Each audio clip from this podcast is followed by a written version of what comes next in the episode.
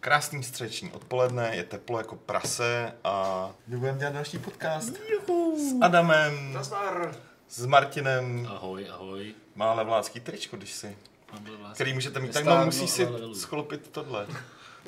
Já tady potřebuji ty taháky, jako víš co. Ach jo. Abych vypadal chytře. Dobře. A s Vaškem, ten má taky krásný tričko. Voda, díky. To je určitě nějaká moda. Pierre Cardin, co to je? To nevím, já jsem prostě takový námořník, jo, víš, rozený. Potky nemáš, sakra. To právě jsi mohl vzít teda, ale... Dobrý. Moje nohy jsou čistý. Jo, okej. Okay. Jako srdce mladých panen. A sakra. Jsi zase ty panen? No, nebudu říkat, co tady dneska běží za running joke v redakci, protože... Dneska je to veselé. Dneska je to také veselé, asi nám z toho horka trošku hrabe ve skutečnosti. Ale teďka nám bude snad hrabat trošku normálně nad tématama, který tady budeme probírat. Máme tady 4, protože jsme překvapivě... Já to překvapí, protože jsme 4 a asi bych to úplně dál neprotahoval a začneme... Servisní okénko si chtěl dělat, si to servisní okénko, kiss my ass, ty vole. Ne, dobře, já dám servisní okénko. Ne, já ho dám, já ho dám. Servisní okénko, dneska je středa, večer výjdou. Což jsem se jako, co chceš říct, pro to, co jsi říkal předtím. Ne, protože lidi to budou pozorovat, sledovat ještě ze záznamu, takže dneska je středa a dneska večer vyjdou dojmy z Betty Destiny, já vím, že už skončila dávno, dělali jsme video, ale tohle je trošku jiný pohled na tu Betu, než byl třeba v tom videu, takže myslím, že je to docela užitečný. A hlavně Dan Kremser tam, myslím si, že docela pěkně se snaží odhadnout na konto té Betty, jak by mohla vypadat celá ta hra, takže mi to přijde ještě smysluplný. A vyjde recenze Save House Diaries 2, což je trošku méně přínosná hra, podle všeho, aniž bych to chtěl podrejvat.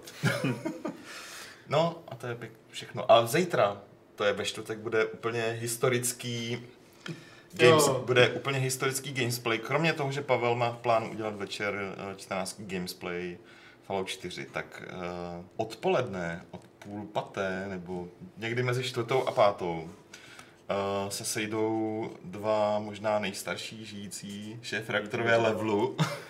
YouTubeři. 2 nejstarší YouTubeři. Martin s Honzou Herodesem budou hrát Mini Daisy.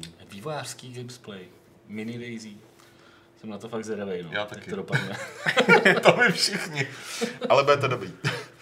A tím končím servisní okýnko a asi se rovnou zeptám Adama, jaký je Pyre, protože všude od Supergiant Games, protože to sbírá všude úplně nadšený recenze. Já jsem na taky zvedavě, ale neměl jsem čas si to ještě pustit a jak to na té působí zatím? A hlavně, co to teda je, protože ono jako na první pohled to působí tak nějak všelijak, člověče. To je právě hrozně zajímavé na tom, protože když bys to chtěl nějak hrozně zestručnit, tak ona to je napůl nějaká, já nevím, jak jsem správně říkal, grafická novela prostě, nebo interaktivní komiks, nebo něco takového, kdy prostě jenom koukáš na dialogy a jako vybíráš ten směr toho dialogu a čteš si knihu doslova v podstatě.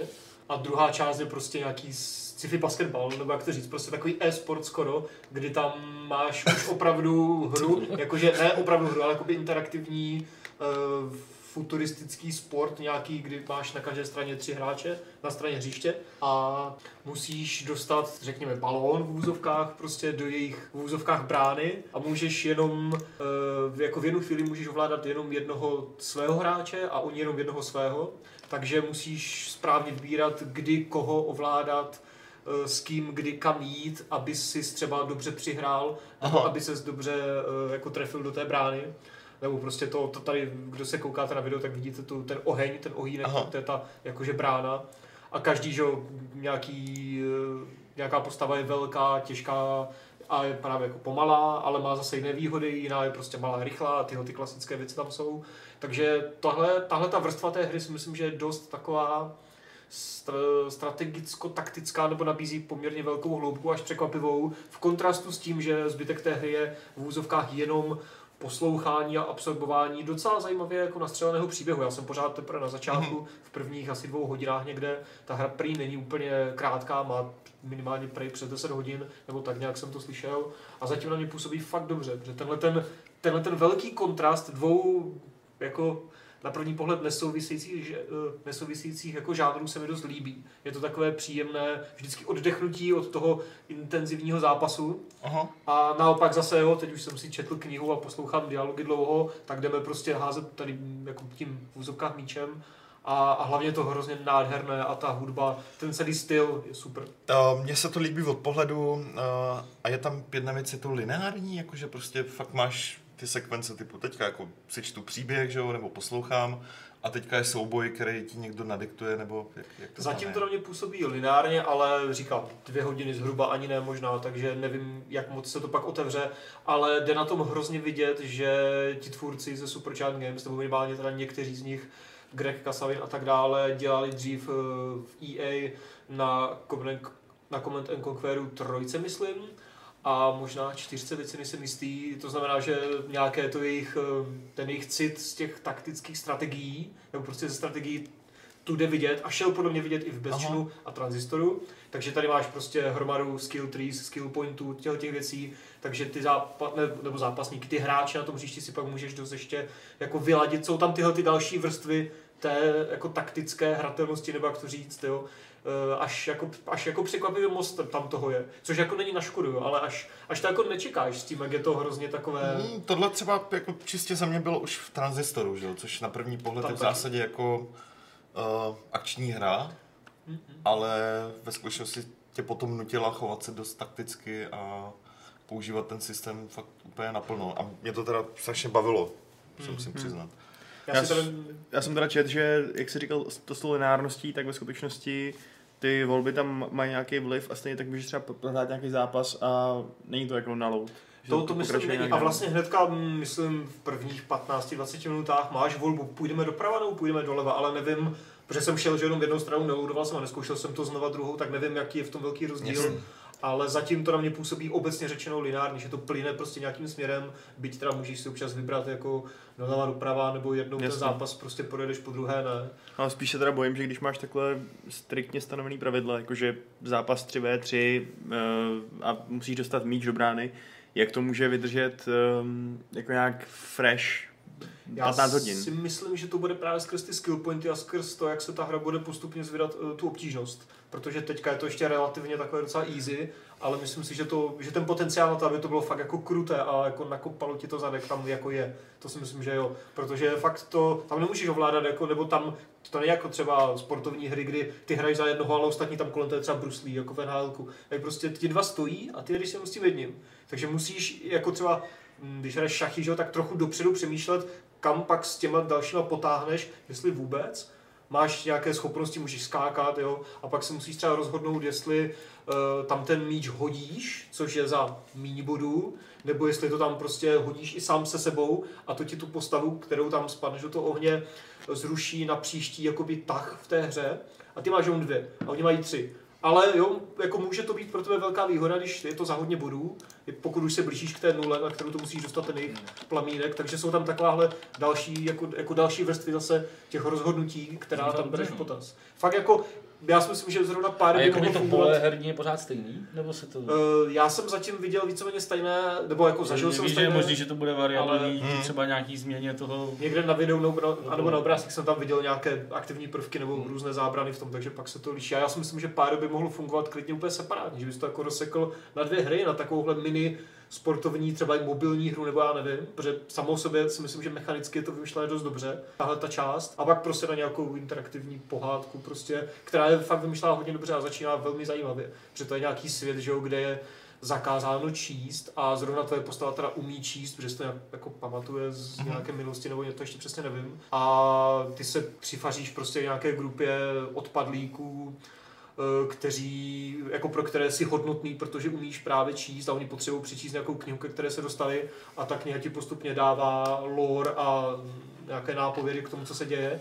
A právě přes ty rights, se to jmenuje jako rites, přes ty souboje na tom hřišti se snažíte dostat a různé jiné skupiny odpadlíků se snažíte dostat z toho nějakého, ten jak se tam jmenuje, z toho očistce nebo prostě z toho outboardu zpátky do společnosti, takže tam bojuješ prostě proti jiným takovým skupinám odpadlíků. Fakt jako mi to přijde hrozně zajímavé a těším se, až budu hrát. Jako... No já se na to těším taky a Vašek určitě taky, protože bude psát recenzi do levu, ale Podle toho, co popisuješ, tak mi to připomíná Bastion i Transistor. Každá z těch her je úplně jiná, je to úplně v zásadě jiný žánr, každá má úplně jak spacený souboje, ale vždycky tam je. Já tam u nich mám vždycky takový tři styční body.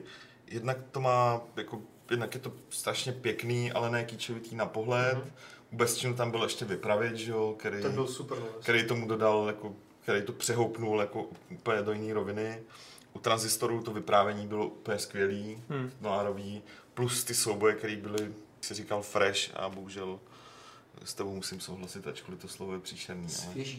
Ale... Ano, svěží. Svěží vítr. A tohle mi, jako na mě působí teda dobře. Já jsem se trošku bál, že to bude už takový překombinovaný, že už to bude jako, hele, víš, aby to bylo jiný, jenom proto, aby to bylo jiný. Takže rád slyším. Jako že... opravdu to na mě působí, nebo takhle, mají za sebou teprve jako třetí hru teďka, ale už teď to na mě působí jako hra od Supergiant Games. Už si vybudovali trošku, protože ostatně ten art styl tam pořád dělá ta Jenny Lee, jak se jmenuje? Taková ta, co už udělala v Bestinu a myslím, že i v Transistoru, prostě ta jejich art direktorka byla stejná, takže nějaký ten rukopis, byť to vypadá trochu jinak, tam pořád jako cítíš, i když je to trochu jiné. A je to fakt krásné, úplně super zvuky, super hudba, fakt jako úplně prostě kompletně všechno. Zatím tam nevidím nic, co by mě tam mělo třeba začít časem štvát. Tak to já strašně rád slyším, protože si to fakt chci zahrát. Je to fakt fajn. A dá se to hrát při uzávěrce? To můžeš vyzkoušet za týden. To musíš soustředit, jako, to... do kontrola PDF. No na ty dialogy... Nech se u toho kontrola PDF. To asi nepůjde. Na ty dialogy se musíš soustředit na ten příběh a pak ta akční nebo ta sportovní část je taky taková, že vyžaduje jako reflexi. A... Protože to jako není tahovka, že jo? Sakra práce, tyjo. Až po uzávěrce to třeba. Och, jo. Takže se pede nějaký seriál. Zase budu muset dívat na nějaký pitomý seriál. No, chudák. Budu se muset dívat na seriál. Co chceš dělat? Každopádně padl dotaz, kde jsi vzal tu flaštičku, Adame. Tu epesní karafu. Epesní to nemusí úplně karafa. Koupil jsem si, jo. No kde? Nemůžu dělat reklamu. Ježiš, ta jedna to řekni. Zůd. Koh jedna se ptá. Zůd je cool. A Adam to koupil na Zůdu. A... Myslím, se tam prodávají hadry. Tam primárně hadry, ale jsou tam všechno, nějaké... Všechno ještě ne. A oni tam mají ještě nejpatřený. Třeba velbloudi tam nejsou. Třeba brýle jsou taky hadry, že jo, v podstatě. Jakože ta kategorie... Ano, brýle jsou nové hadry. Ale každopádně myslím, že tady úplně nepadlo. Typ toho Funza se ptal, jestli Pyre tahové, už mi bylo odpovězeno, že ne, je to real timeovka. Teda. Ta sportovní část je rotamovka a pak samozřejmě dialogy, že jo, ty mluvíš, on mluví, ty, jo, prostě... Jasně, dialogy jsou tahový. No tak, no, protože ti tam neutíká čas, jako třeba v Mass Effectu, nebo kde to utíkalo, že jsi musel odpovědět do nějaké, třeba heavy rainu, nebo někde. No. Hele, a v tom případě se teda zeptám, ty jsi říkal, jako, že musíš myslet pár, jako, momentů dopředu, dá se to stíhat, když je to real-timeový, jako... Je to jako hodně hektický, nebo to je spíš taky, že ten čas máš na to, aby si to zvládal? Jako zatím tam, kde jsem, si myslím, že to jde stíhat úplně v pohodě, protože to ještě není nějaký endgame a myslím si, že to jde stíhat hodně i právě proto, že tam každý ovládá, každý ten tým jenom tu jednu postavu v ten jeden moment. Takže jasný. To není, že by na tebe šli 3 borci z různých stran, ale jenom jeden borec a ty jsi jeden, takže se soustředíš jenom na to jádro, prostě na tu potyčku těch dvou a pak až teprve řešíš, co dál, takže tím pádem z tohle pohledu si myslím, že to není zas tak hektické. Jasný, dobrý. To je jenom, aby teda lidi, co tak nějak si nejsou úplně jistí, co to je, mezi který jsem tak trošku taky patřil, aby věděli, co se děje. A máš k tomu ještě něco posledního? Protože jinak ti seberu slovo. Já myslím, že to slovo můžeš asi klidně sebrat. Jenom pomyslně, protože teď se tady budeme bavit asi... Doufám, že všichni. Martin se tady nudí. Ale nudí trošku. No, tak to se vždycky nudí, ten, co k tomu nemá co říct, to je normální, že? Ale stala se taková zajímavá věc, která není úplně neobvyklá. Čínský, nejenom herní gigant Tencent, utratil nějaký penízky v Evropě, nakoupil jedno nezávislé studio, zainvestoval nezávislé studio z Liverpoolu. Ale hlavně to je to, co nás zajímá, za 23 milionů liber, nebo dolarů? Dolarů. Si pořídil 9% podíl ve studiu Frontier Davida Brabena, já... Brabena, ok, dobrý. Braben, vole. Braben dneska chybí, vole. Braben dneska chybí. Který má na svědomí samozřejmě Elite Dangerous, ale i mraky dalších her, včetně aktuálního docela velkýho hitu Planet Coaster a Rollercoaster Tycoon a tak dál. A já mám na Martina takovou otázku. Mezitím to vysvětlíš, jako, co, proč nás to vůbec zajímá, ale kde ty Číňani berou tolik peněz, tyho? Je to úplně fascinující, co tahle ta firma jako, jakým způsobem je rozjetá. To je vlastně to, co na tom fascinuje mě, proto jsem to jako navrhoval jako tohle téma. Jo. Oni v roce 2016 prostě vyrostli o 48%. Jo. A pozor, jako z nějakých jako prostě asi 11 miliard dolarů ročního obratu na přes 20 miliard dolarů, no na 20 miliard dolarů ročního obratu, což je prostě úplně šílený. Když si vezmete, že prostě třeba Activision se prostě v ročních, Activision Blizzard prostě se všema těma svýma hitama se prostě v ročních, nevím, pohybuje prostě kolem 5-6 miliard dolarů. Tak to je prostě úplně neuvěřitelný. Jo.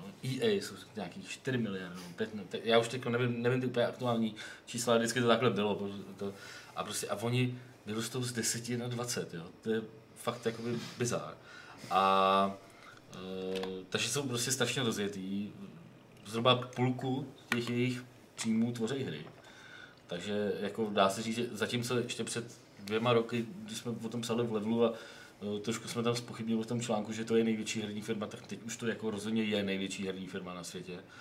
A ten, kromě těch jejich výčetů a výpej, a oni jsou prostě firma, která jakoby v Číně prostě de facto má v těch technologických jako oblastech de facto pošefovaný úplně všechno, tak prostě ty hry jsou teď vlastně jejich největší tahák. Poslední hra se jmenuje Honor of Kings a je to mobilní verze de facto League of Legends, jo? Nebo prostě mobilní variace na League of Legends. A tato hra prostě nasbírala, co jsem se díval, prostě za letošní rok v Číně prostě 200 milionů hráčů.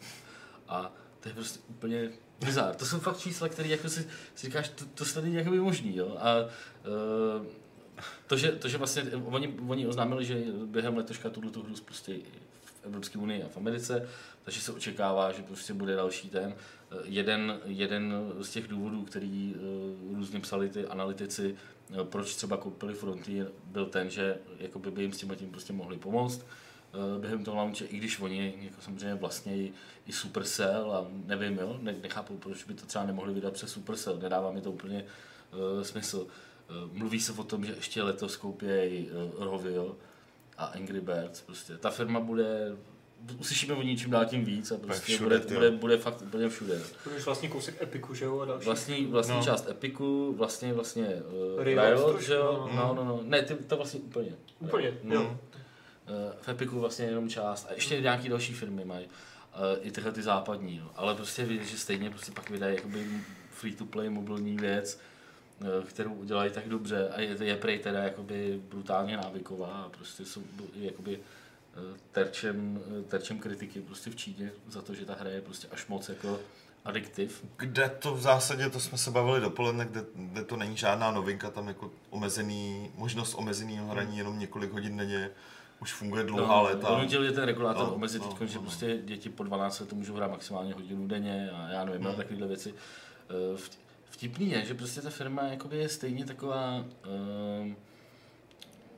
přesto jak je obrovská, tak je prostě docela záhadná a nikdo neví přesně, jaký je její vlastnický napojení na tu vládní strukturu. Což je obvyklý. CFC, vlastníci Slávy, jsou taky strašně záhadná firma. Jardo, jestli se díváš, můžeš nám to vysvětlit teďka. Taková záhadně dobrá firma, záhadně sympatická. Jo, ty vole. To se uvidí po sezóně. Jsi se bavil o tom, že by Tencent mohl koupit Spartu, že jako Tencent versus CFC, tyhle souboj. To bylo dobrý. Ale vlastně pořád je to strašně ta firma je samozřejmě hrozně závislá na tom, jak jakoby si jak je na tom za dobře, na tom místním trhu. No přesně tak. No. A právě důkazem toho bylo to, že vlastně na začátku července hrozně jakoby super jakoby příhoda. Na začátku července prostě vydal hlavní komunistický list, jak se jmenuje People's Daily v angličtině, prostě, který vydává teda komunistická strana Číny, vydal jako asi 2 články, které kritizovaly tuto hru Honor of Kings a že prostě bere duše mladým lidem, prostě mladým čínským komunistům a takhle a že to prostě ničí jakoby tuto.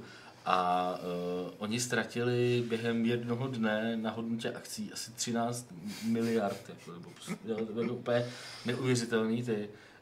Spadly, teda říkáte, asi o 5%, že jo, prostě hrozně málo, ale jako, že je vidět, že prostě ten trh, tohle je na hongkongský burze, že ten trh prostě to vnímá tak, že oni jsou, že když se k ním otočí zády ta garnitura, jo, tak můžou mít problém, že i takovouhle velkou firmu to dokážou jakoby ohrozit, jo, pokud by chtěli prostě asi, ale to asi jako není asi v ničím zájmu, ale... To asi ne, je třeba jako vtipný v tomhle kontextu, absolutně to s tím nesouvisí, ale je třeba vtipný, že Wargaming, což je běloruská firma, která hodně těžila v začátcích právě na tom, že byla napojená na tu, na, nechci přehánět, ale jako takovou skoro totalitní garnituru v Bělorusku, přesouvá jako většinu svých aktivit přesunul na Kypr, že jo. Ty tam dělal Paul Barnett pro ně na Kypru. Přesouval se tam na 2 roky full time. No, ano. A no, nevíme, co tam dělal. Protože ta firma se zjevně snaží jako přetrhat přesně tady ten nebezpečný vazby jako stát a firma, když už je fakt velká. Plus navíc ještě Kypr, že jo? No jasně, ale no.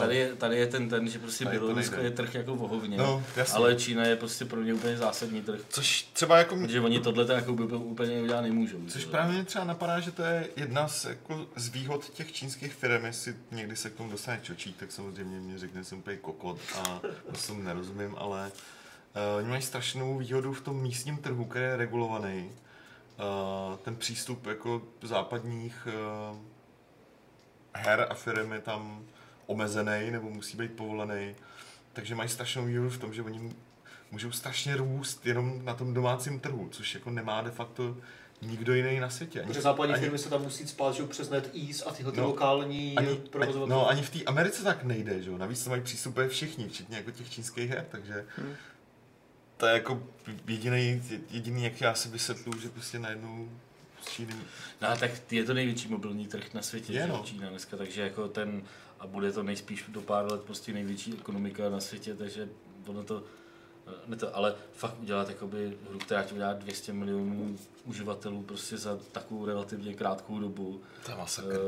A ještě oni jsou jakoby nadšený z toho, že více jak 50% toho jsou ženský, což je jako okay. Taky, jo, že to hrajou maminky na mateřský dovolený. A to prostě fakt hraje jako každý šestý Číňan nebo něco takového? Počkej, Číňanů je... Těch je mnohem víc. Miliarda, kolik jich je? Přes miliardu. No tak jasně přes miliardu, ale o kolik? To může být vlastně. Kolik má Čína obyvatel, Petře? Nevím. Tak to musíš dát do Wikipedie. Jo, to Čína. Řekne, já nemám mobil, Čína. Čína. Myslím, Čína. Google a tam to bude být. Tak, a teď chvilka napětí. Dynastie Shang, to nepotřebujeme. Já vím, že ne. To je starověká Čína. Napiš to do Google, Čína otázku, Google ti odpovím. Čínská lidová republika, ano. Platíš mi pivo. 1,3, 1,4 miliardy. No, takže... takže tak 10, třeba, tak jako 10% lidí prostě... To je prostě neuvěřitelný. Úplně jiný svět, prostě, než se tady... Dobrý. Co tady řeší, no? Tady než ta naše dřív, než my. I s tím lagem, tak to je dobrý. Přesně, mám 2 minuty lag a jste to načal několik. Ty vole, máme pomalý počítač tady. Ještě jak to bylo, že je 1,37. Já za to nemůžu. Každopádně, tyjo, co bude dál? Jako, když se sleduješ... Jako, co ještě v UK? Creative Assembly? Nejenom UK, jako celý... Tak Creative Assembly je Sega, jo. Ty už jsou koupený. Nejenom UK. Jako, jestli oni se budou... Jako oni, obecně se říká, že oni se budou snažit prostě kupovat čím dál tím víc podílů v těch západních firmách a ty západní firmy a určitě jednají o hromadě dalších akvizic a nejenom herních, že jo, oni prostě neřeší jenom hry, oni chtějí určitě streamování hudby a takhle, oni budou prostě se snažit konkurovat prostě Facebooku a Googleu, že prostě čím dál tím víc než to, no. Ale tak, že jo, říká se ten že to Rovio koupí, což by jako asi taky dávalo smysl, že vzhledem k tomu, že prostě ta firma dlouhodobě jako evidentně neví, co jako dál, nedokázali se prostě rozvinout prostě tak podobně jako třeba Supercell takže to bude asi jakoby dobrá koupě v tom smyslu, že to pořád ještě vydělávají dost peněz, že jo, ale už to není jako na vrcholu, že bychom mohli říct, co prostě chtějí. A jako zajímavý tohleto, že koupili ten podíl v tom Frontier je jakoby vlastně zvláštní. Taky hodně nekoncepční. Se tady o tom bavili, že původně začali jsme odpíchli jsme se od toho, že nám to připadalo málo a pak jakoby, že málo peněz. Pak nakonec, když jsme se dívali prostě na to, kolik Frontier jako vydělává a tohle, tak vlastně to bylo fakt hodně peněz. No jasný. I za ten podíl. A co tímhle tím zrovna získají takovouhle jakoby investicí fakt nedokážu. Hele, těžko říct. Já třeba jako sám osobně si myslím, že je to investice, která jim zajistí nějakou v úzovkách technickou podporu. Budou potřebovat takovou nějakou vývojářskou sílu, kterou za tohle budou mít k dispozici. Případně jim tam budují, já nevím, část nějaký infrastruktury, vzhledem k tomu, že provozují Elite, což je v podstatě onlineovka, když tak vezmeš. To nekoupili, že? No právě to neovládají. Neovládají to, ale jako získali přístup ke zdrojům a částečně ke zdrojům i know-how té firmy. Jako bohužel neoznámili detaily toho dílu, co to znamená, jako co v zásadě Frontier pro ně budou dělat. Spíš otázka, jestli to třeba není příprava nějaký celkový akvizice. A nebo je to prostě opravdu jenom jakoby klasický investorský vstup, že prostě věří tomu, že ta firma je zdravá, prostě ohodnotili ji na nějakých vlastně zhruba $200 milionů, že, což je prostě docela hodně. A pomůžou jim tyhle ty prachy, které jsou prostě zhruba jakoby v ročním ve výši ročního příjmu té firmy, který do nich natečou, tak jim můžou prostě hrozně pomoct v nějakém rozletu, najímání lidí a vůbec to nemusí být o tom, že to Tencent přímo bude nějak využívat. Že? To by byla škoda, protože pak bychom tak nějak nemohli vést své konspirační teorie o tom, jak to všechno ovládnou. Takže snad to bude něco takového. Doufejme, že to bude nějaká svěňárna. Doufejme, že chystají nějakou svěňárnu, bychom si měli o čem bavit příště. Luftjarna 2, tyjo. Přesně. Škoda, že tyhle tvrdík nedělá pro Tencent, tyjo. Taková škoda, tyjo, zrovna jsme to myslili. My jsme tady měli takovýho herního guru v Praze, že jsme si zvali do podcastu, tyjo. A jak to bylo s tím ČSáčkem tenkrát? A tak dál.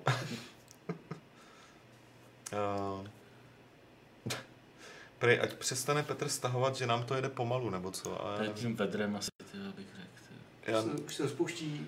Nepadají tam ty frame? Ne, nepadají. Ne. Není, hele, chyba není na našem vysílači, ale asi bohužel na přijímačky. Na našem přijímači. Někde mi říká, možná byl někdo z manažerů Tencentu fanouškem Elite, to je taky dost dobře možný. To se stalo, že u toho Gearboxu, ne? Jak Gearbox koupil ten Homefront, že jo, tak to teda Homeworld, tak to nějaký jejich CFO říkal, já jsem byl hrozný fan, aha, ten cash máme, tak jsem to koupil. Dál, teď konec konců Wargaming a ty Masters of Orion. Jo. Tak jo, občas se to stalo. Ne, tak tam si šéf firmy. Kup mi Masters of Orion. Nebo si ho prostě chtěl, tak si ho koupil. A to jako se na plnou hubu, prostě já to mám rád, já jsem to chtěl, tak jsem si to koupil. Takže já nic. Tak jste si koupili level, že jo? Tak ten jsem kupuje Frontier. Jasně, ty vole, my jsme si koupili level, takhle jsme přišli, dali jsme tam 2 kila, koupili jsme si level a bylo to hotový. Hele, dobrý, s tímhle jsme asi vyřízený a teď nastává pomalu otázka na Vaška. Koupíš si Pillars of Eternity 2? Asi ne, asi počkám na to, až mi to dáš na recenzi. Správný fanoušek. Dobře, za to platit. Na blbou otázku blbá odpověď. Já jsem chtěl udělat strašlivě jako chytrej oslý můstek, ale veskočil si tebe a na to konto i mě pak zaujala jedna jako zásadní věc. Dvojka navazuje přímo na jedničku. Příběhově, to znamená jako postavy tam jsou ty postavy sami. Tam jsou, stejně jako asi ten hlavní hrdina teda. A ten důvod, jako proč se o tom vlastně jako chcem bavit, je, že to prostředí je třeba úplně jiný, nebo úplně z větší části je jiný. Je to přesun vlastně do druhého koutu světa, na Deathfire Archipelago, což vlastně se přesouváme z nějaký temný fantasy verze, vlastně evropský klasický fantasy, do takového havajského, koloniálního, občas takového tropicky nebo polinéského stylu, nebo jak bych to popsal. Takový Karibik, no, jsou tady piráti, to je fakt, palmy, že, hodně zeleně, hodně vodopádů, hodně divných modrých lidí a tak. Takže, mně se to sice hodně líbí, teda ten přesun do toho nového prostředí, protože to nový prostředí vypadá prostě objektivně hezky a zajímavě a neotřele a jsem hrozně rád, že to není zase někde v nějaký další evropský tolkienovský fantasy. Ale na druhou stranu mi potom přijde vlastně zvláštní, že člověk vidí ty postavy z této evropský tolkienovský fantasy, jak se najednou prohánějí po těch tropických oblastech. A říkám si úplně, že to je vlastně fakt trochu divný. No, na mě to působí hodně divně, já si můžu pomoct. Já jedničku jsem hrál, úplně jsem ji teda nedohrál ve skutečnosti, ale ztratil jsem v ní docela hodně hodin a já úplně nemám zájem pokračovat dál v tom příběhu. Já chci jako nový postavy, který sednou do toho nového prostředí. Taky se trochu bojím toho, že to bude taková šroubovačka trošku. Ono samozřejmě pochopitelně asi nabereš nový postavy, který budou třeba místní a budou investovanější v těch místních problémech a tak, ale stejně. Když jsem se na to díval, tak jsem si říkal, že bych vlastně docela rád se vykašlal na nahrávání saveů a udělal si úplně nový hlavní hrdinu, až na to, že je tam ten problém, že lidi budou říkat, jo, ty si vlastně ten hrdina to zachránil, tohleto, a já řeknu, jo. A to je to, co mi právě přijde divný, respektive já bych tam rád fakt uvítal tu možnost začít ten příběh úplně od začátku, s novým hrdinou, s novým postavám, bez jakýchkoliv referencí na předchozí události, už jenom kvůli změně toho prostředí. Je fakt, že ve hrách, které to umožňují, tak většinou to využívám, tu možnost nahrát si nějaký savey. Já taky, no. Ale tam většinou pokračuješ opravdu plynule, to prostředí navazuje, události jako navazují a tady by to prostě tak nějak celý nesedí. Díky. A nic. Já jsem přemýšlel. Můžeš mít dvě nebo jednu, dostaneš jednu. Já mám dvě. Já potřebuji vitamíny. No nic, každopádně, abych se vrátil k tématu. Jo. Tak mě napadlo, že vlastně takový dobrý kompromis by mohl být ten, že si vezmeš jakoby tu samou postavu vizuálně jménem a tak, ale dáš si třeba nějaký jiný povolání nebo tak. Já jsem třeba hrál Lachantra, což je místní verze barda, který tam zpívá nějaký songy a střílí do lidí kuší. A vlastně jsem si říkal, že by bylo dobrý z něj udělat na té dvojky třeba válečníka, aby to prostě bylo aspoň trochu nový, aby se mohl říct, jo, ten se hrozně změnil za tu dobu. Nebo no, tak něco. A to mi ale právě strašně nesedí, člověče. Protože když už vidím před sebou postavu, která žila celý život v jedné části světa, a pak přišla do jiné, tak bych tam chtěl vidět i nějaký jako takovýhle osobní přerod teda, a nějaká změna třeba povolání nebo tak, by mi to možná třeba sedla. Mně to nesedí z toho. To je malý nápad takový. Mně to nesedí z toho důvodu, že jako nemám takovou povahu, že když už hraju jako RPGčko a mám tam možnost jako nějak jako roleplayovat, tak jako já nejsem jako ten typ člověka, který jeden měsíc dělá tohle a druhý měsíc je někdo úplně jiný, takže já chci, aby byl jako stejný, že jo? Jasně, ale můžeš si to prostě trošku v hlavě ospravedlnit třeba tím, že si býval normální válečník, ale po cestě se naučil kouzlit od těch svých magických společníků. Nebo že jo, býval si zpěváček, ale naučil se prostě vládnout mečem jako Aragorn. A tak teď můžeš dělat, co chceš, no. Jo, ještě loni jsem koktal a dneska už ne, to je dobrý. Něco takovýho, kdyby tam měli podobnou schopnost. No právě. Takže jako je podstatný říct, že jako asi oba dva se na tu věc těšíme docela hodně. Já jsem zvědavej, jak to jako rozehraju, nebo jak to budu chtít rozehrát, ale tohle fakt na mě působí divně. Je to něco podobného, nedá se to úplně srovnat, ale je to něco jako když se Gothic změnil v Risen a přesunulo se to prostě, jsou to dvě různé série, ale od těch samých tvůrců.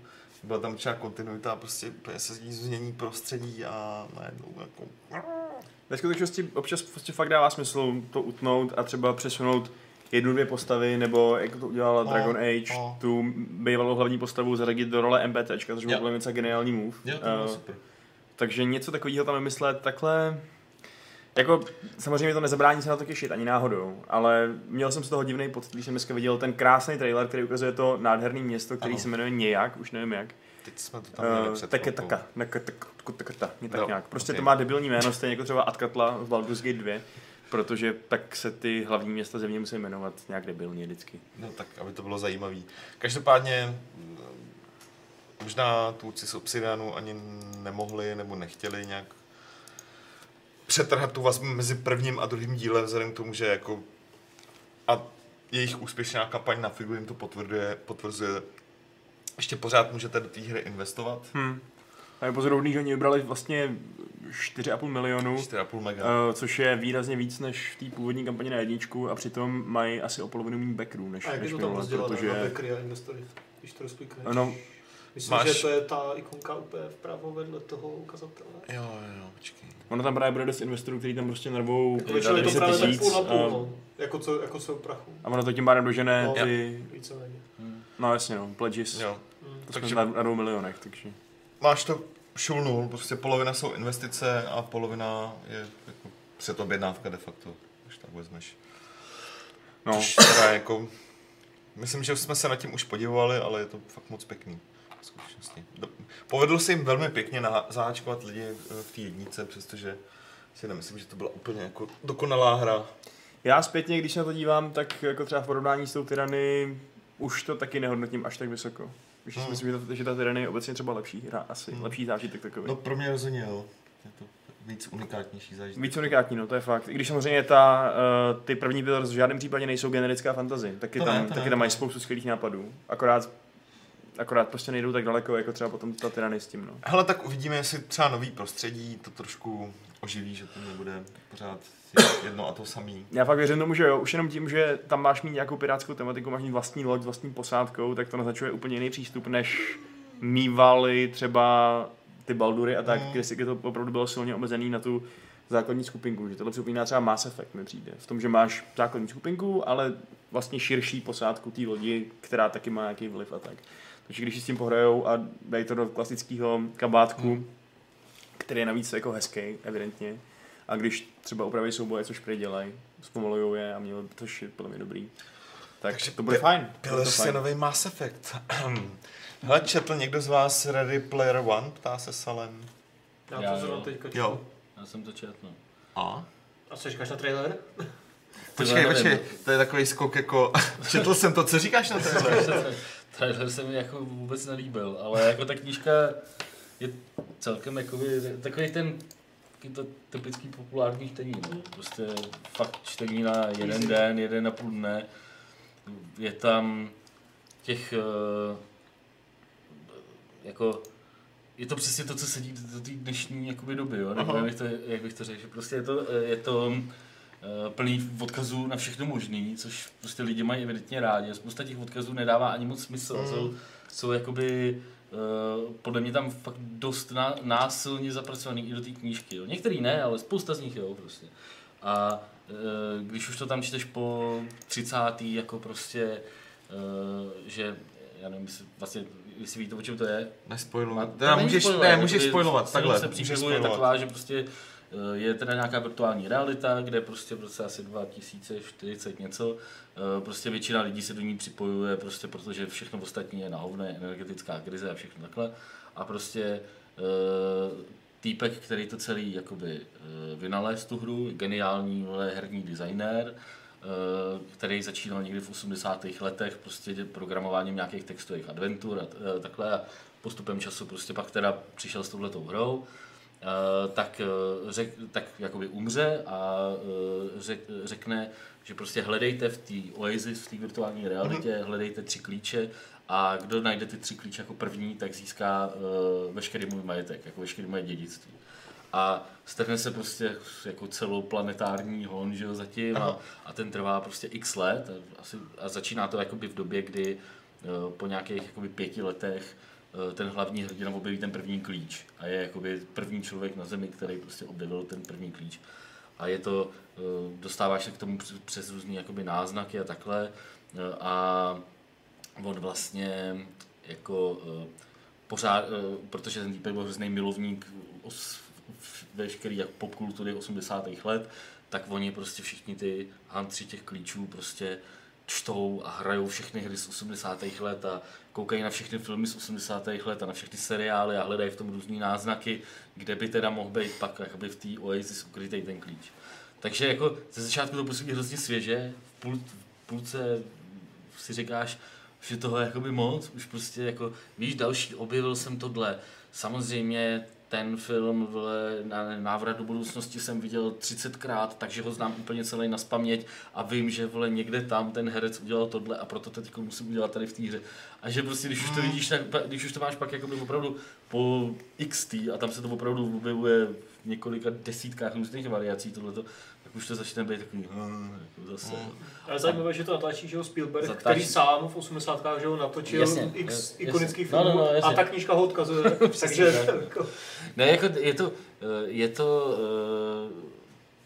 ten film, já si myslím, že se prostě dá jakoby udělat asi docela, jakože, že to ty fanoušky té knížky jakoby uspokojí, jako, ale nejsem si jistý, jestli to bude, jestli mě tohle to bude bavit. Jako.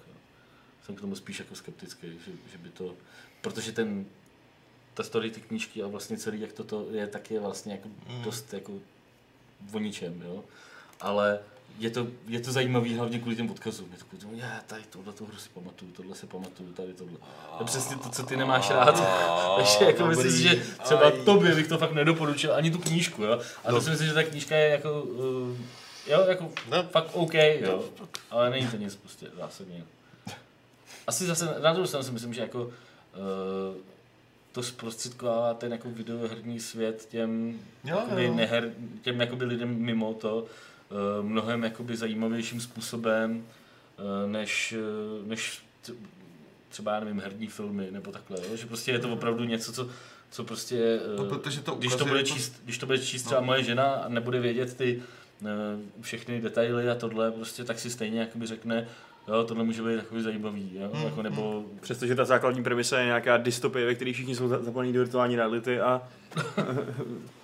Ale většina toho příběhu se odehrává přímo v té Oasis, že? Prostě. Jo, já věřím, že jako ten film by nemusel být špatný úplně. Mně se nelíbí ta vizuální stránka té reality. Mně to připadá jako levná videohra. Jako... A to jsem viděl právě takové vtipné názory, že samozřejmě, protože to je třeba ta levnější verze toho Oasis, že jo, tak je to jako digitální a tím to můžeš omluvit, Prey. A nevím, jako, mně to taky přijde právě, ty závody jsou hodně takové. Nevím, nepřipadá mi to, navíc jakoby neobstojí úplně vzhledem k tý, protože on se postupem času stává čím dál tím lepším hráčem a má už pak jakoby super vybavení, takže vlastně, jakože by se ta hra měnila v průběhu toho, jak on, to se mi nezdá, že by zrovna do toho filmu zakomponovávali. Podle mě tohle to bude vizuál, který byl jako finálně, připadá mi to fakt jako nic moc, no. No, já se tady dívám na ten trailer, vypínám, nazdar, čau. No ne, ty si hlavně podívej na netu na rozbory různých těch, jako různých odkazů, co jsou v tom traileru. Duke Nukem, Lara Croft, všechno. A musím ti říct, já jsem se na to díval, na ten trailer, jako jednou. A já jsem tam neviděl nic. A ty vole, jako to je můj člověk. Ten tam skočil. Ale pak ty zbylí tam jakoby někde ty vole, takováhle vole mrníká vole. A oni, to je Barbar Conan. Jo, to tam je tak. Ty vole, tam prostě, tam někdo může vidět, ty vole. Tam prostě. A jak tam střílí ten Age, tak má pušku s Halo, ty vole. To tak vole neviděl. Fakt tohle je přesně to, co jsem schopný. Ne, já to nechám. Já to nechám na svojí partnerce. Ona jako má tady tyhle odkazy ráda a tak dál, tak si to užijeme. Máme ty filmový, bude všechny vědět, protože má načtený z Vokouna, že jo, takže to... Jo, jako myslím si, že se to... Já bych se na to rád podíval jako na dobrý akční film, pokud by to bylo dobře natočený, ale ten... Teď jsem tady viděl kus traileru. Je to spíš takový, jako ono to... A už to na mě asi... Pro mě tam tolik akce nebude, jo? Nebo jestli to teda nějak nezmění, jak to tolik akce nebude, ale je to spíš taková jako... No, plus jako puberťácká jako love story do toho, jo? Jako...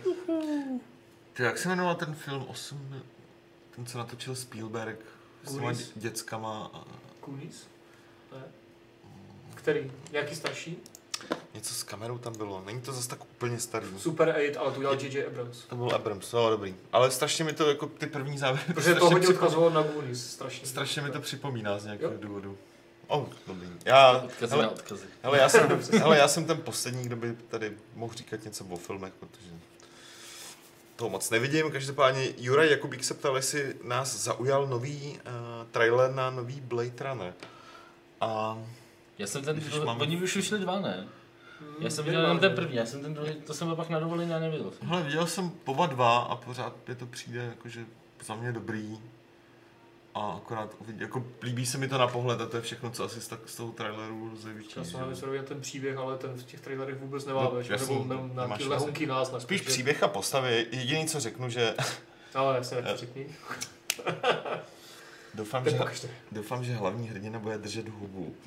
A co víš, hlavní hrdina bude Ford, třeba to nevím. Nebude. Hlavní hrdina bude, teď mi padlo jeho jméno. Gosling. Ryan Gosling, jo. No, když jako bude... Ježišmarja, ty vole, já taky.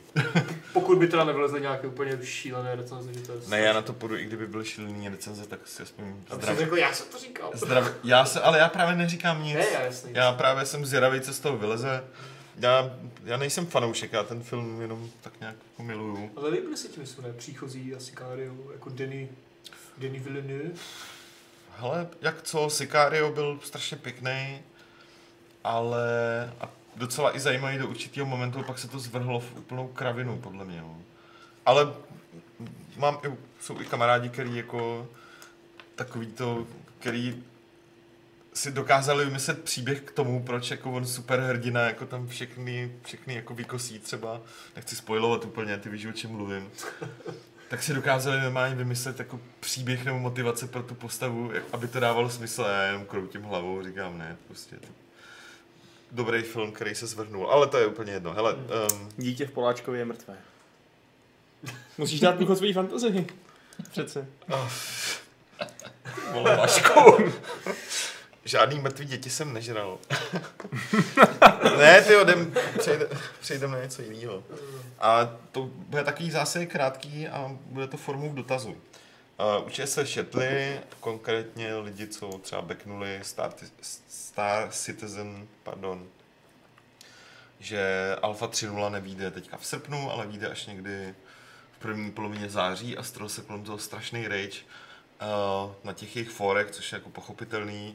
Mně už to přijde spíš taky úsměvný, protože je jasný, že ta hra bude ve vývoji strašlivě dlouho, jako několik dalších let. Jo.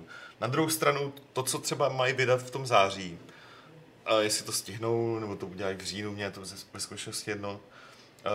Vypadá jako, že to bude fakt obrovská porce té hry k vyzkoušení. A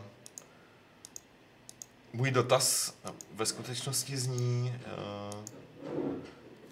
jestli si myslíte, že třeba Star Citizen s tím svým modelem, který už dávno překonal jakýkoliv Kickstarter, jakýkoliv crowdfunding, a jakýkoliv early access ve skutečnosti, může třeba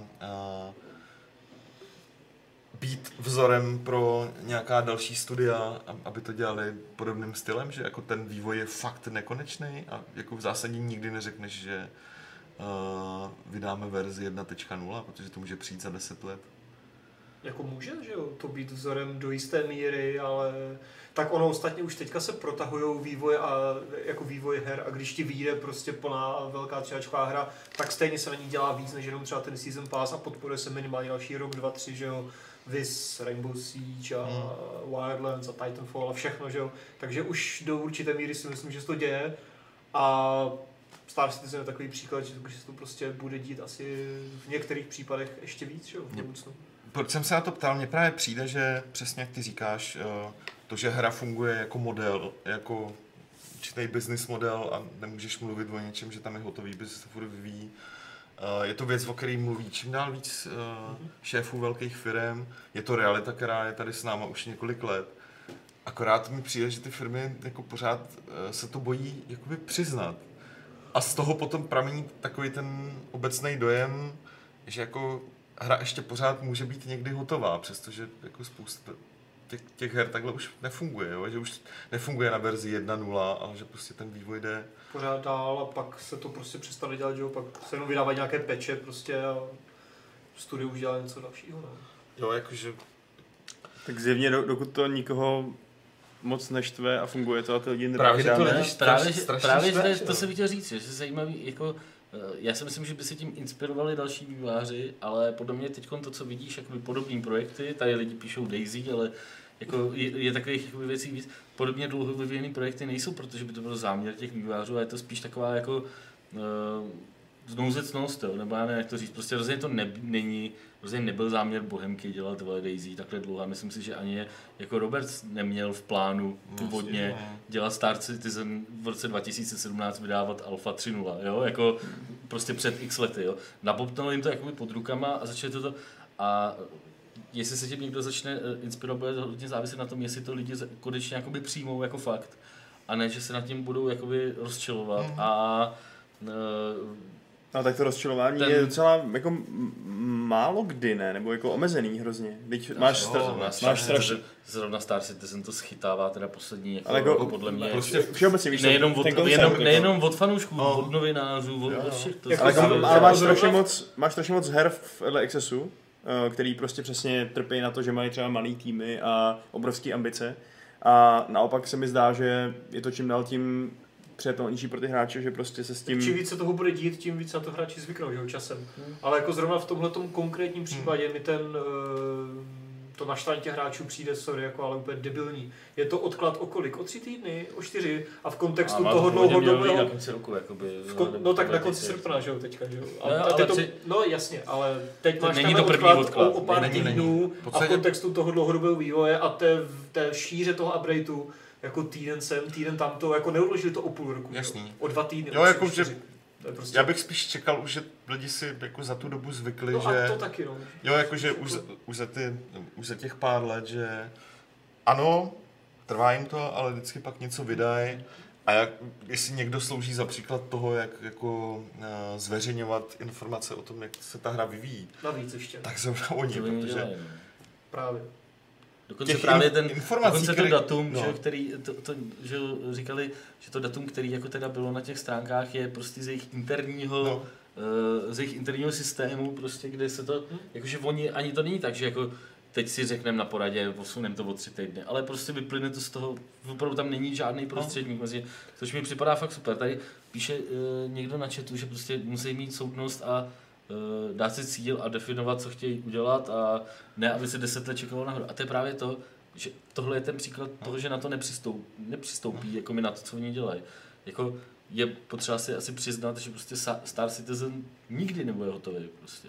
Jo? Jako nikdy nebude, nebo jak prostě řekneš, že takováhle hra bude hotová? Takovýhle prostě megaprojekt, který...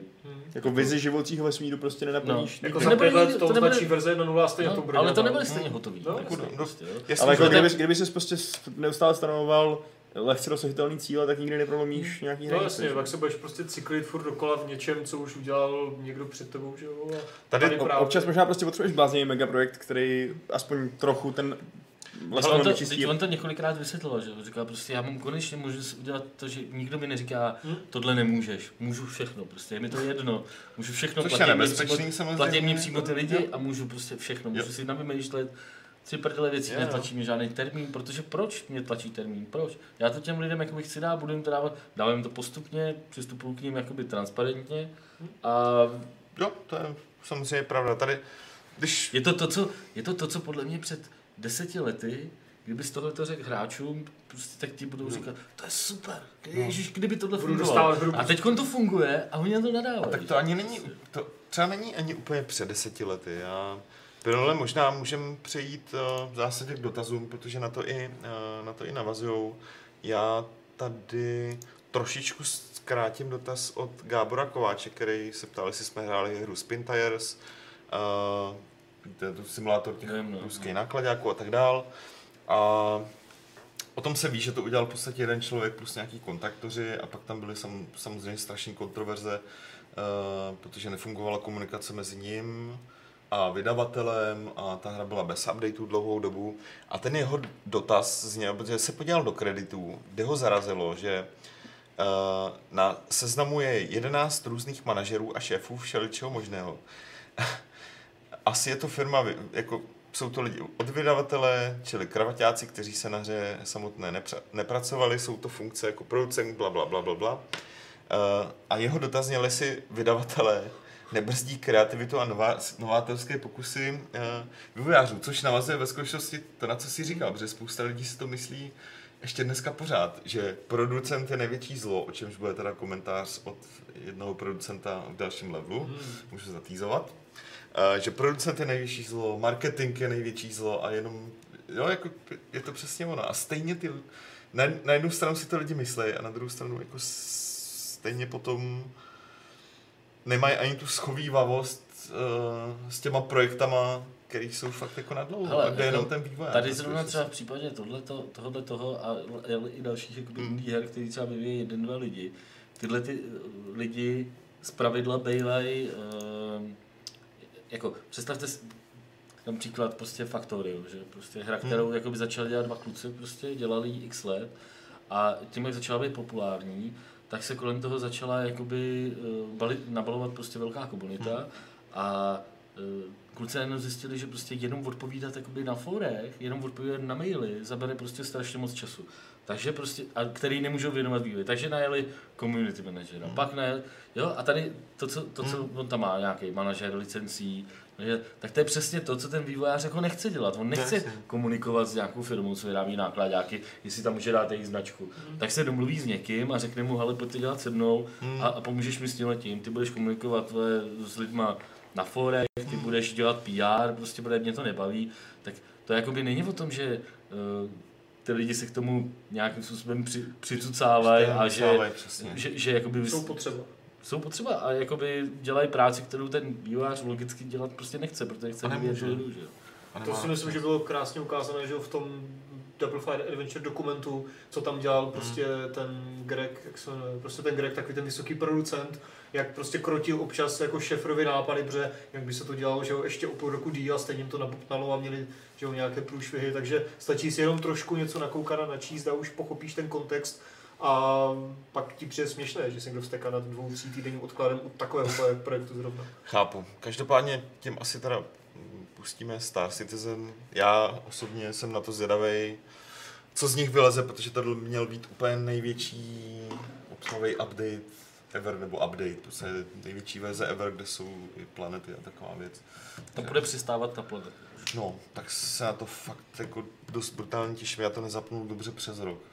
Tak to bude asi velký skok pro tebe, co? Tak protože jsem si řekl, že na to kašlu, hlavně tam třeba konečně by to měl být novej updater v podstatě, protože doteďka se dost pravidelně stává, že se něco v těch datech, když se to stahuje update, že se něco pokazí a musí stahovat všechny těch pár desítek giga znovu. No tak to jsem myslel, že mají pořešené, takové základní věci. Teď to konečně pořešej, nebo měli by.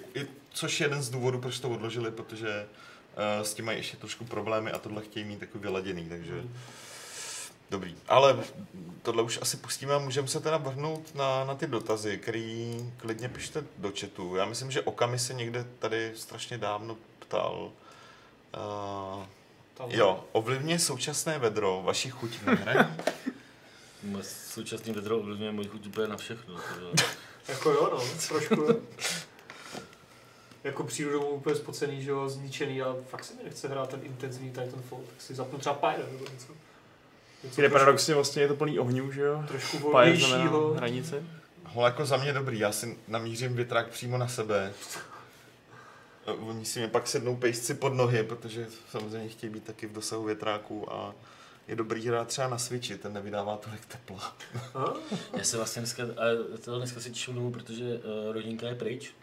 Takže já budu mít, a to je jakoby, já nevím, třeba po 6 letech, co budu sám doma. Fakt jo. Co budeš dělat, máš nějaký plán? Nevím, Brian, poradte mi nějakou hru, co si můžu zahrát. Ty budeš hrát hru party, a co pak bojíš? Party, ty vole, já jsem se nachlastal v loni. Minulý týden, vole, tolik, že jako fakt to nejde, jako, ale... Tak si dej si fakt Pyre, že tak nějakou erosickou možná. Ty jsou všechny voničem. Dej si research na Vidaisy. Erotický hry jsou voničem. Jako, no, tak mi poradíte nějakou hru, co tak třeba na ty 3-4 hodinky bych ji dohrál.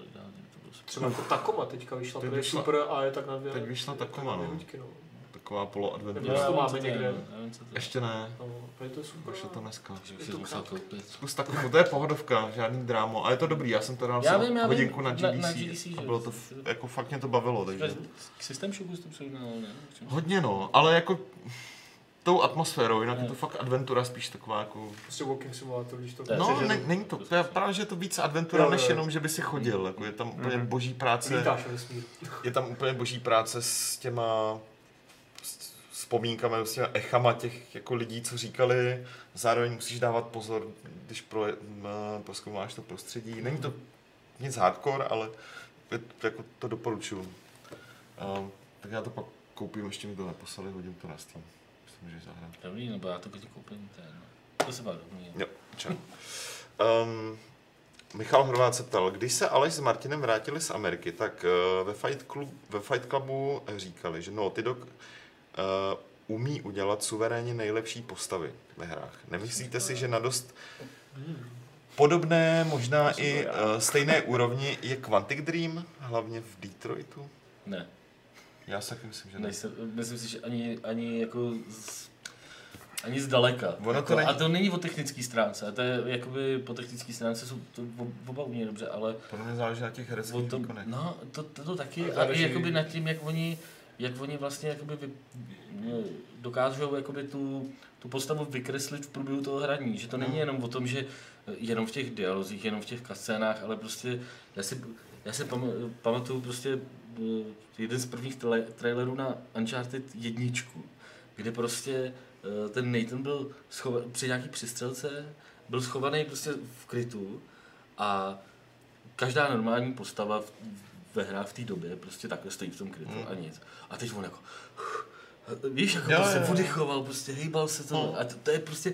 Přesně on se prostě vidí, že má nějakou emoci prostě a postupem času to jakoby tam třeba přeste... A hrozně ti to o té postavě řekne. Oni někde běžejí, on něco vypráví prostě a řekne něco, zareaguje nějak na to prostředí a dělá tu postavu jakoby živou. To nebylo o tom technickém zpracování a o tom, že jsou ty postavy takový...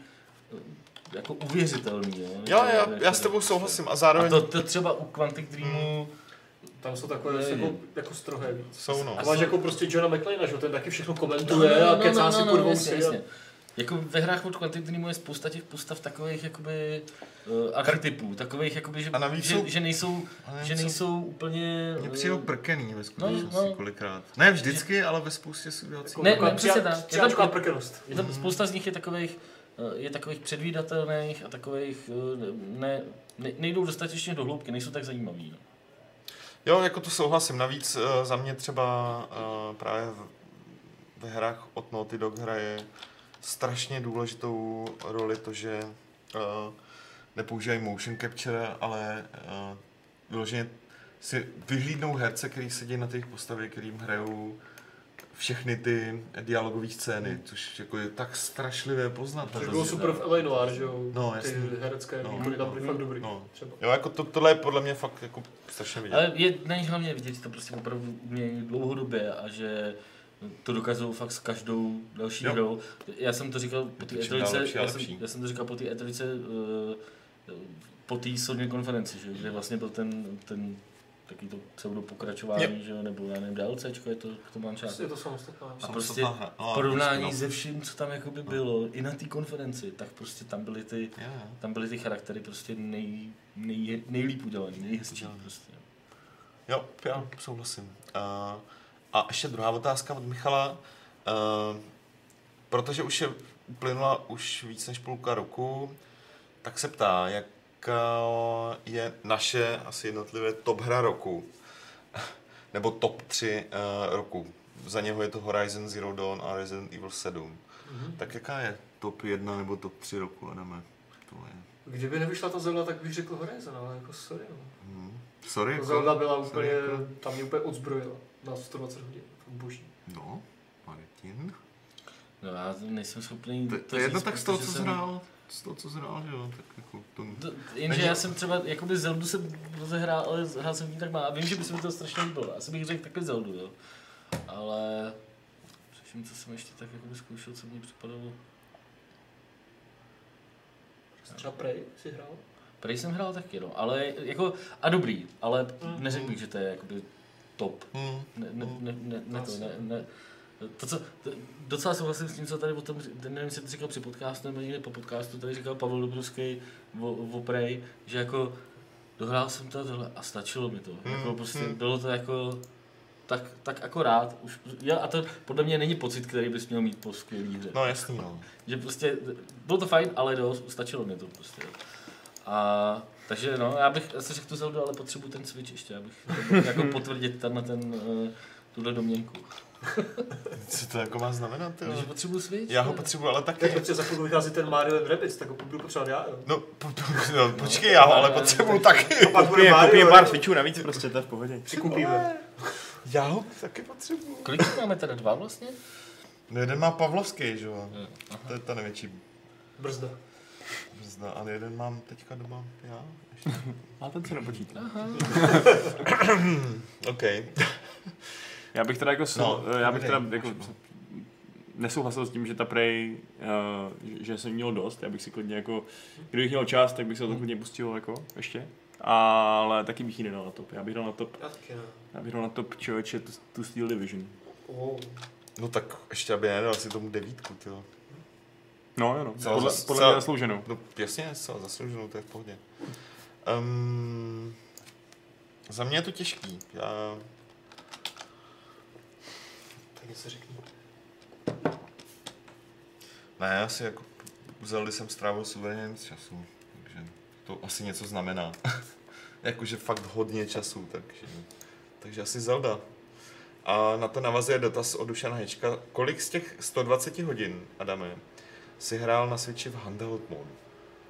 Nevím přesně, ale drtivou většinu. Já jsem to v tom jako TV modu hrál třeba 4 hodinky nebo něco, jenom jsem to v podstatě vyzkoušel, jak to jde, šlo to hůře, že jo, kvůli framerateu a takhle, ale bylo to v pohodě, jinak obecně řečeno, ale většinou jsem nehrál v handheld, třeba cestou sem, cestou domů, v posteli, prostě jenom někde, že jo, jako, takže jako drtivou většinou v handheld.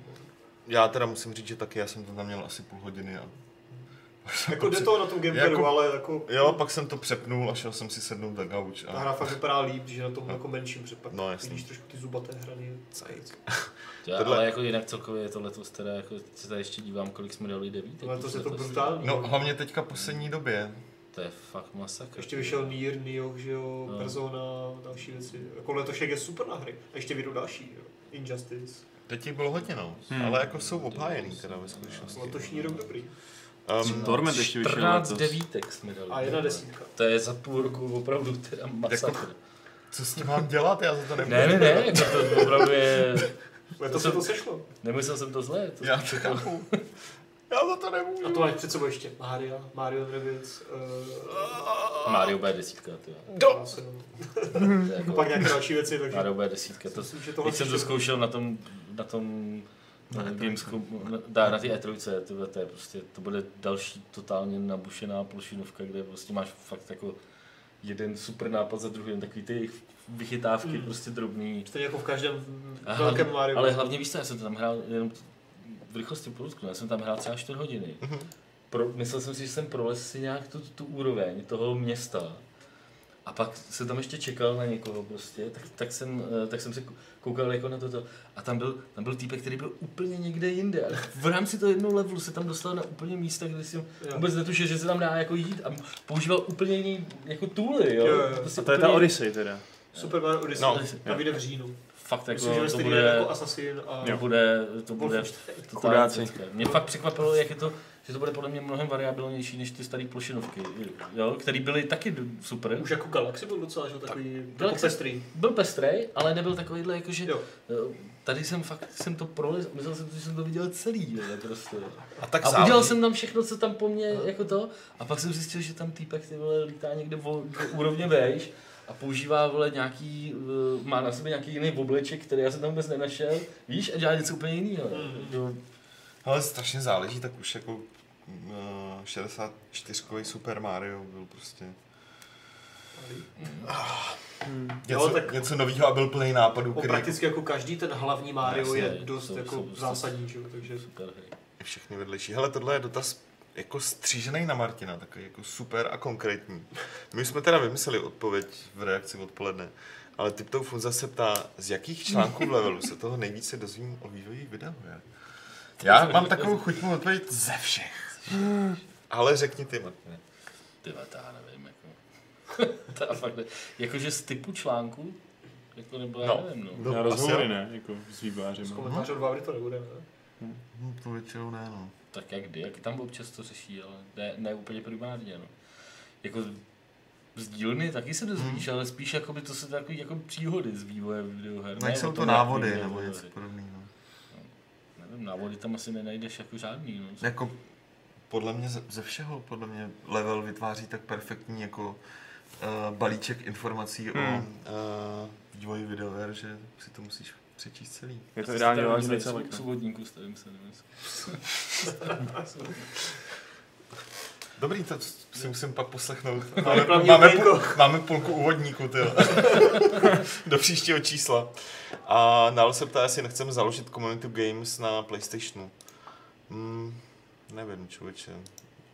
Už těch komunity tolik, že to nevím, jak my my jsme, jako, nedávno jsme se o tom bavili, jsme založili třeba prostě ty jako games jako kurátora na Steamu a nikdo se o to nestará, protože tenkrát se o to měl někdo starat a potom se o to přestalo bavit, protože jeden ze čtenářů. A jsme se tam podívali a ono to nějak samovolně nabralo asi 3000 lidí. Okay. A zjistili jsme, že jsme jako jeden z největších kurátorů jako v Čechách. No, fakt, jo. Ale prostě nikdo se o to netá. Že je fakt tíž problém o to, kdo se o to bude starat. No. Jinak by to bylo jako hezké. Kdyby se třeba toho chtěl koupit tady tazatel, tak nám napíše, můžeme se nějak domluvit, pošlem nějaký loga, já nevím, co se tam dá všechno k tomu. No. Games Discord, to je to samý, no. Když se tady někdo ptá, jako... Další věc, to jako fakt nezvládneme to obsluhovat. Můžeme to samozřejmě mít, jenom proto, abychom to měli, ale nezvládneme to obsluhovat. Zrovna ten Discord se musíš starat, že to prostě možné, že pak se tam přihlašuješ nebo nepřihlašuješ. No já vím, ale tak je dobrý, aby, když už je to jako redakční, aby tam ta redakce byla, že? Nebo aspoň někdo. A co upřímně... A vykacávání není čas. Fakt to jako nestíháme, máme to hodně, no. Je to fakt jakoby těch sociálních věcí, jako... Jo, ani třeba Instagram neděláme pořádně, že jo, jako, je to fakt strašně moc a... Tak taky o to, že ještě každý z nás má jakoby, že, svoje účty na těch sociálních sítích, že, takže prostě... Ale tak spíš už je toho fakt hodně, jako to je práce, která by jako zaměstnala minimálně jednoho... Full-time community manager Gamesu, že jo, kdy to mohlo všechno řešit na pol. Člověka na full-time úplně 100%, akorát... Z čeho zaplatíme? To je další věc, že? Hele, každopádně... Co? Mrkve. Jako jestli někdo má rád... Nabízím 3 mrkve. Jestli někdo má rád mrkve... Lukáš se přes kupuje, ne? Lukáš, nevím, že Lukáš, ale ten by to 3 mrkve by ani nevstal tam spolu.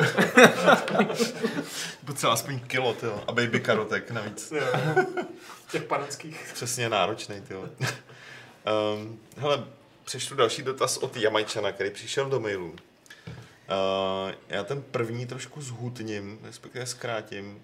Zase říká, že dnešní doba je plná informací z Facebooku, Twitteru a tak dále, tak dále. Jak vzpomínáme na dobu preinternetovou, kdy jsme museli kvůli informacím a hrám dolovat informace z několika vzácných zdrojů a stejně jsme z toho moc nedozvěděli. Vzpomínáte si na to? Já si na to vzpomínám velice dobře. Koupil jako, jsem si Excalibur a viděl jsem tam jeden obrázek, ty vole, to je hra roku, jako. Podobné věci, jo? Žádný internet. Jako v zásadě za mě, ale to je zabarvený tou nostalgií, jako když si spomenu přesně jako na Excalibur nebo na první levely. A v zásadě i, když už jsem to začal dělat někdy kolem roku 2000 a jako samozřejmě to bylo pro internetový médium, tak pořád zdroje těch informací byly úplně špatný, jako bylo jich málo. Dneska... ještě nebyl asi Games Press, co? To nebylo určitě. Dneska máš všude těch informací moc. Ale můžeš vidět ty videa, že jo, z toho prostě... A Vault, že jo, Blues News. Blues News, ty furt fungují. A furt mají víc než stejný design. Tam už nemůže změnit, že jo. Jako za těch starých, špatných, omeno dobrých dob bylo asi podle mě nejzásadnější to, že v těch časácích to člověk prostě neviděl v pohybu, jako. Že člověk si mohl přečíst, jak tam někdo popisuje nějakou tu recenzi, jak tam jsou nějaký fotky, ale vlastně si nevěděl, jak to funguje, nebo jak se to hraje. Což bylo super právě. Říkal, to musím mít.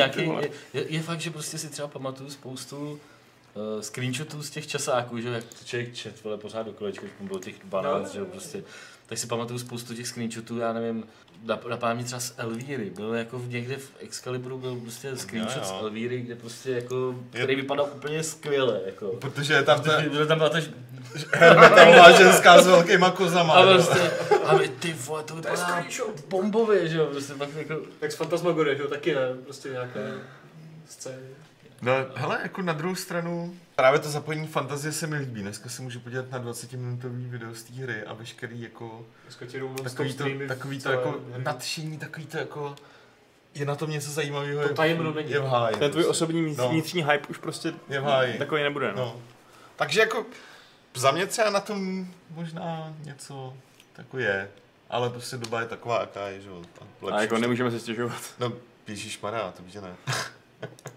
A pak je další dotaz od Jamančana, pardon, se mluvám, jestli jsme sledovali někdy seriál Stargate Universe. A já rovnou odpovím nope. Já jo. Dobře, bylo to docela fajn. Tak ty jsi takový ten, co odpověděl ano a pokračuje dotaz. A pokud ano, bylo vám líto, že nebyla dokončená třetí série, nebo podle vás byl námět tohoto spin-offu vyčerpán do mrtě? Jako, takže jsou další seriály, které se dají jako sledovat, no. Jo, takže okay. Nevadilo mi to, kdybych se to ještě díval, ale na druhou stranu brečet jako nad Firefly nad tím nebudu. Chtěl bys třeba další... Chtěl bys třeba další LEGO Stargate hru? Cože? Ona existuje nějaká LEGO Stargate hra? Ne, ale chtěl bys jí. Jestli bys jí chtěl. Jo, takhle. Jo. Nebo raději taktickou FPS? Co to je za naprosto konkrétní dotaz? Nevím, zvláštní výběr. Máš jen dvě možnosti. Buď LEGO, nebo taktickou FPS.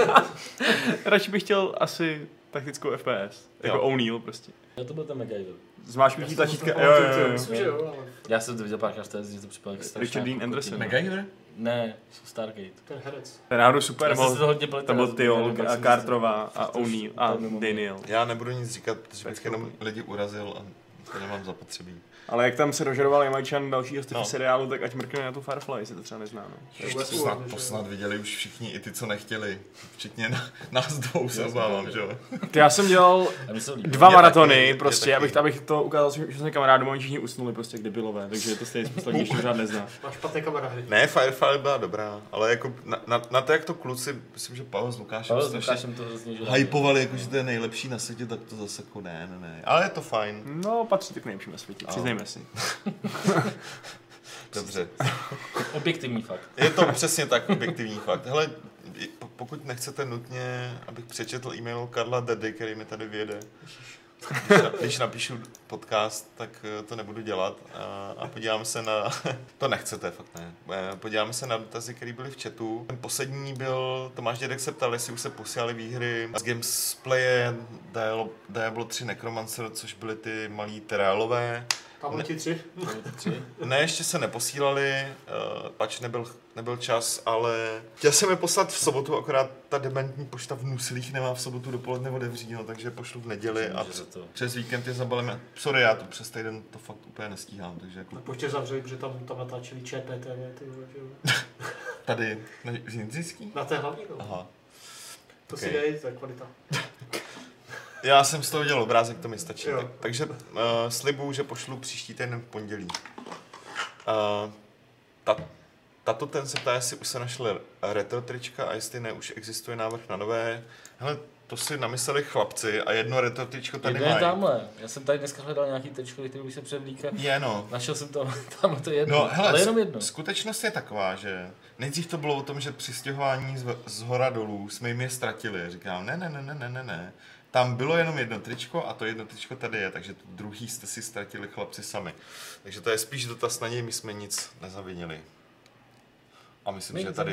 My za nic nemůžeme. Ne, fakt za nic nemůžeme, ještě schválně jsem ho schovával. Tylova je nám radí, že si můžeme najmout community managera. Děkujeme. Na všechny ty. To samozřejmě by bylo super. Jestli... Tři mrkve, prostě. Já bych se hodně jít i na 5. I na pět mrkví. Ty jo, takže... Jestli někdo chce dělat community manažera Games.cz za 5 mrkví měsíčně, tak víte. Že to máš jednu mrkev na týden a ještě tě nazběrem prostě. To je nabídka, která nejde odmítnout. To je ten vědová šmartě.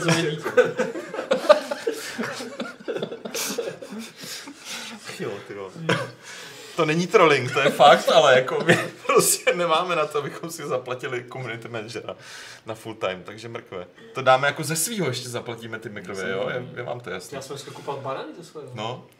A mandarinku. A když budete hodný, tak vám Adam dá jeden srpek mandarinky občas.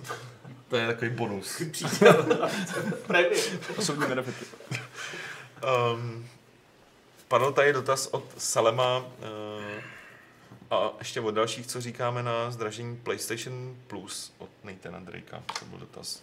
Já na to říkám, že to je tak nějak jako přirozený... To bylo z 12 na 15 stovek, tak nějak? No. Ročně, že jo, je to o pár korun měsíčně ve skutečnosti. A tak prostě peníze jsou čím dál tím méně cený, jako za mých mladých let stál chleba 20 halířů. A taky jste měl výplatu, ale takovou jako máš, takže... Ne, tak mně přijde, že jako ta cena v podstatě se neměla strašlivě dlouho. A Xbox nikdy nezdražil, ne? To bylo furt $50 ročně, ne? Nebo se to platí? Nevím, čověče, teďka to jako nechci kecat, možná máš pravdu. Na druhou stranu zavedli tam spousta dalších jako věcí od launche PS4, kdy... Jo, ta služba se zlepšuje. Nabízejí tam každý měsíc docela dost her, že jo? Jako kdyby to takhle zdražili 4x za rok, tak si řeknu, no, to už je tak... Takový jako... A je to furt něco, že jo? Tohle, Spotify, máš tamto, prostě máš 15 prostě subscriptionů, takže každá koruna pak, když jich máš hodně. No, přesně, na sklípek na Moravě. To není sklípek, to je... Máš subscription na sklípek. To je vínobox. Vínobox. Prej, co když nám to tričko, z toho retro ukradl Radek Friedrich, to měl Pavel, je? Po teorii, že s tím Radek umylem odešel. No, Radek si s ním jednou fakt jako odešel umylem, že jo? No. A moje teorie je, že ho fakt má doma někde. Sorry, Radku. Já to nemyslím tak, že by si byl, že by se jako čmajznul, ale prostě si s ním odešel umylem. Příhodně na něj zapomněl. Vašku, těšíš se na Stargate Origins? No teď, když o tom poprvé slyším, tak už samozřejmě jo. OK, takže ano, Vašek se těší na Stargate Origins, to je jako super. Dotaz na Adama, který se mu nebude líbit, ale já ho stejně přečtu. Dnes jsem poslouchal nějaký starý hápot, asi 140. Otázku položil nějaký Overwatch, ptal se na karomanty a jejich věkové limity a pod. Jaké je to pracovat games, jde o splnění snu. A vůbec, jak se pan Adam na games dostal? Takže jsem se opil někde s Lukášem, kterého jsem potkal v hospodě úplně náhodou. Fakt jako true story. A Lukáš mě pak propil s tebou, že už to bylo? Pak jsem se opil s tebou. Jo, true story. Jo, to bylo na IPáku. Jo. Nastazenou flašku vodky, když vidíte Petra někde v Praze, tak... A je to tak. Radši něco lepšího. Hanáckou ne, prosím vás. Jaké víno. Ale budete v domašině nebo v Vlašimi, tak samozřejmě. Se ptejte na Bachovi. Takže tak no. Jakou knihu byste mi doporučili? Je to dotaz na to, jako bychom doporučili fantasy Warhammer knihu. Já to už tady odpovídal, ale... Odpovídal? No, jako, ale už je to teda víc podcastů zpátky. Ne, už je to díl. A bylo to nějak, jak psal to téma, tak nějak... Předtím těsně nebo potom. Jako, takže tak řekl bych 2 měsíce. Dobrý, tak a byla to odpověď, protože jsem u toho byl, a byla to odpověď asi tak na 10 minut. Jako, takže... No, ono z něj nic moc nevylezlo, no. Adekvátního, pokud ale se my právě o tom dost dlouho. Hele, dobrý. Tam se Fuza a já teda Aleše poprosím, aby ti třeba zítra odpověděl do mailu s nějakým tipem. Protože nikdo z nás tady Warhammer úplně... A nebať si přečte tu... No, přečti si téma v levelu, akorát jaký to bylo číslo. No. Tak 2-3 zpátky? Ne, tak tohle? Je to tady? Ne. Aha, to jsme zapomněli změnit, tak předposlední. No. Ty vole, to tam Draken nezměnil, vole, ten popisek. Level 275. Takže e-verze je já. Jo. A nebo, hele, ono ve skutečnosti, jak jsme zjistili, jako poslední týdny se mi stává čím dál víc, že mi jako různí známí lidé hází chtěl jsem si koupit nový level a tady mají 2 roky starý prostě a další jako různí, takže jestli se ocitneš skor někde v nějakém velkém nákupáku, tak je dost velká šance, že tam bude solidní backkatalog levelů za poslední rok až 2, jo. Takže to, ale jinak je to level 275 a samozřejmě klidně e-verzi. Jo, tady už nám radí, že to je 275 tak. Jako Plank se ptal na Hellblade, co na to říkáme a jestli máme klíč předem nebo bude recenze později nebo hned při vydání, tak já mu jenom odpovím, že klíč předem nemáme. Bohužel, to bylo pěkně. Zatím ho nemáme. Kdy to vychází? 8. Má to být dneska? To asi nebude na 2 hodinky úplně. Já vím, ale jako, já se strašně bojím, jako, že ta hra nebude dobrá, a když bych si hrozně přál, aby byla, protože ty vývojáři jsou strašní sympatiáci. Podle mě to dopadne úplně stejně jako to... Heavenly Sword. A to mě bavilo. Mě taky. Jako vím, že k tomu měl spousta jako výhrady, ale já jsem si to úplně strašně užil. Taky to měl své výhrady, ale bylo to jako super a podle mě to dopadne úplně stejně. Akorát mě to připadá, že ten motiv toho šílenství je tam až moc jako silný. Tlačí to v každém videu. No, že nevím, jestli mě to nebude až jako moc... Co jsem právě viděl z toho videa, nebo jak to tak mně to připadalo, že už je to moc, mě to bude moc rušit. Jo, jasně. Jako, jo. Vidíme, já se na to těším taky, protože to jako, oni mějí strašně... To fakt strašně. Oni mějí strašně...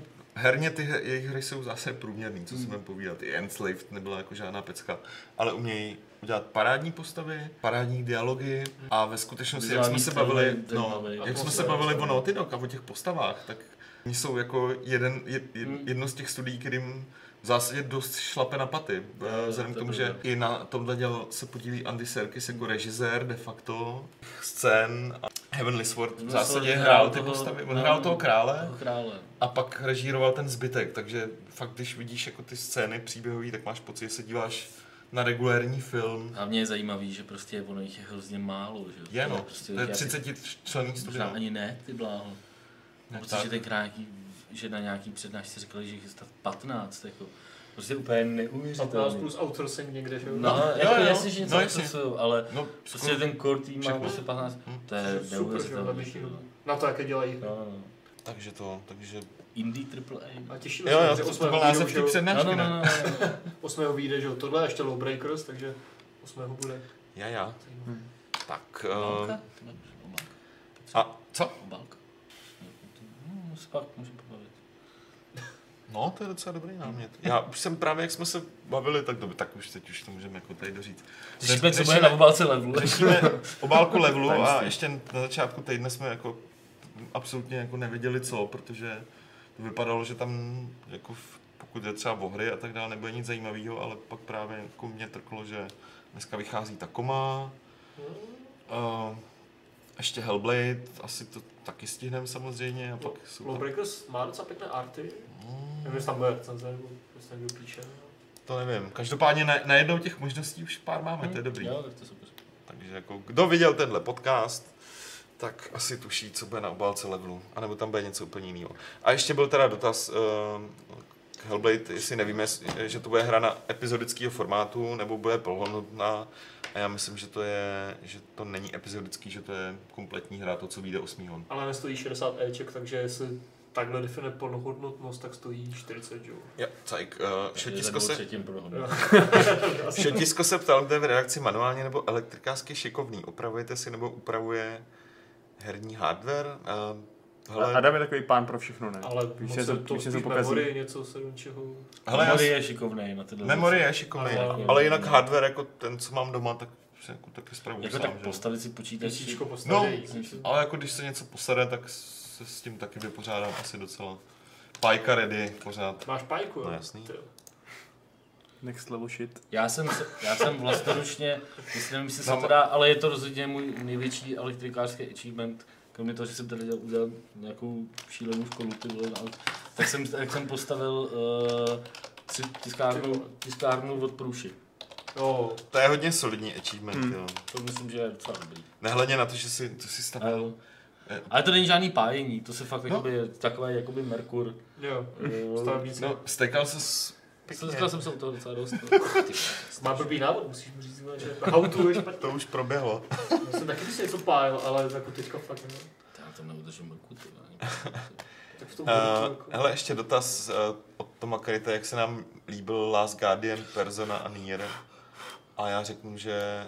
Cože, Last Guardian co? Last Guardian, Final Fantasy 15, Persona a Nier a nevím, kdo co hrál, ale já jsem z toho hrál Last Guardian, Nier a Final Fantasy a bylo to fajn. Já jsem z toho hrál jenom Last Guardian, ale neměl jsem ani nějak vůli ho dohrát, ale špatné mi to nepřišlo, jenom mě to nějak jako neudřelo. A můj názor na remake Final Fantasy 15, myslím, že už jsem ho tady ventiloval někde mnohokrát, že se to... 7. Trošku se toho bojím, ale jako budíš, staň se cokoliv. Pořád je tady ta původní hra, která je taková, jaká je, takže nebudu brblat jako starý dědek. A těší se někdo z nás na příběhové rozšíření Long Dark a to je úplně poslední dotaz, který přečtu. Já se na to zvědavím, mě ta sandboxová věc ve skutečnosti jako moc nezajímá, ale ta příběhová jo, protože to má úplně super stylizaci a atmosféru. Tak. Já jsem to hrál někdy loni a bavil mě to, takže ale chyběl mi tam právě nějaký strukturovanější obsah, což vyšlo včera a to je další věc, kterou musím. Čtverobálku takhle. Jako South Park tehdy, tyjo. Měl jsem všechny 4. Nebylo 20 let, vole víru? Ne, na to už jsem se vystral. 20 obálek, fakt.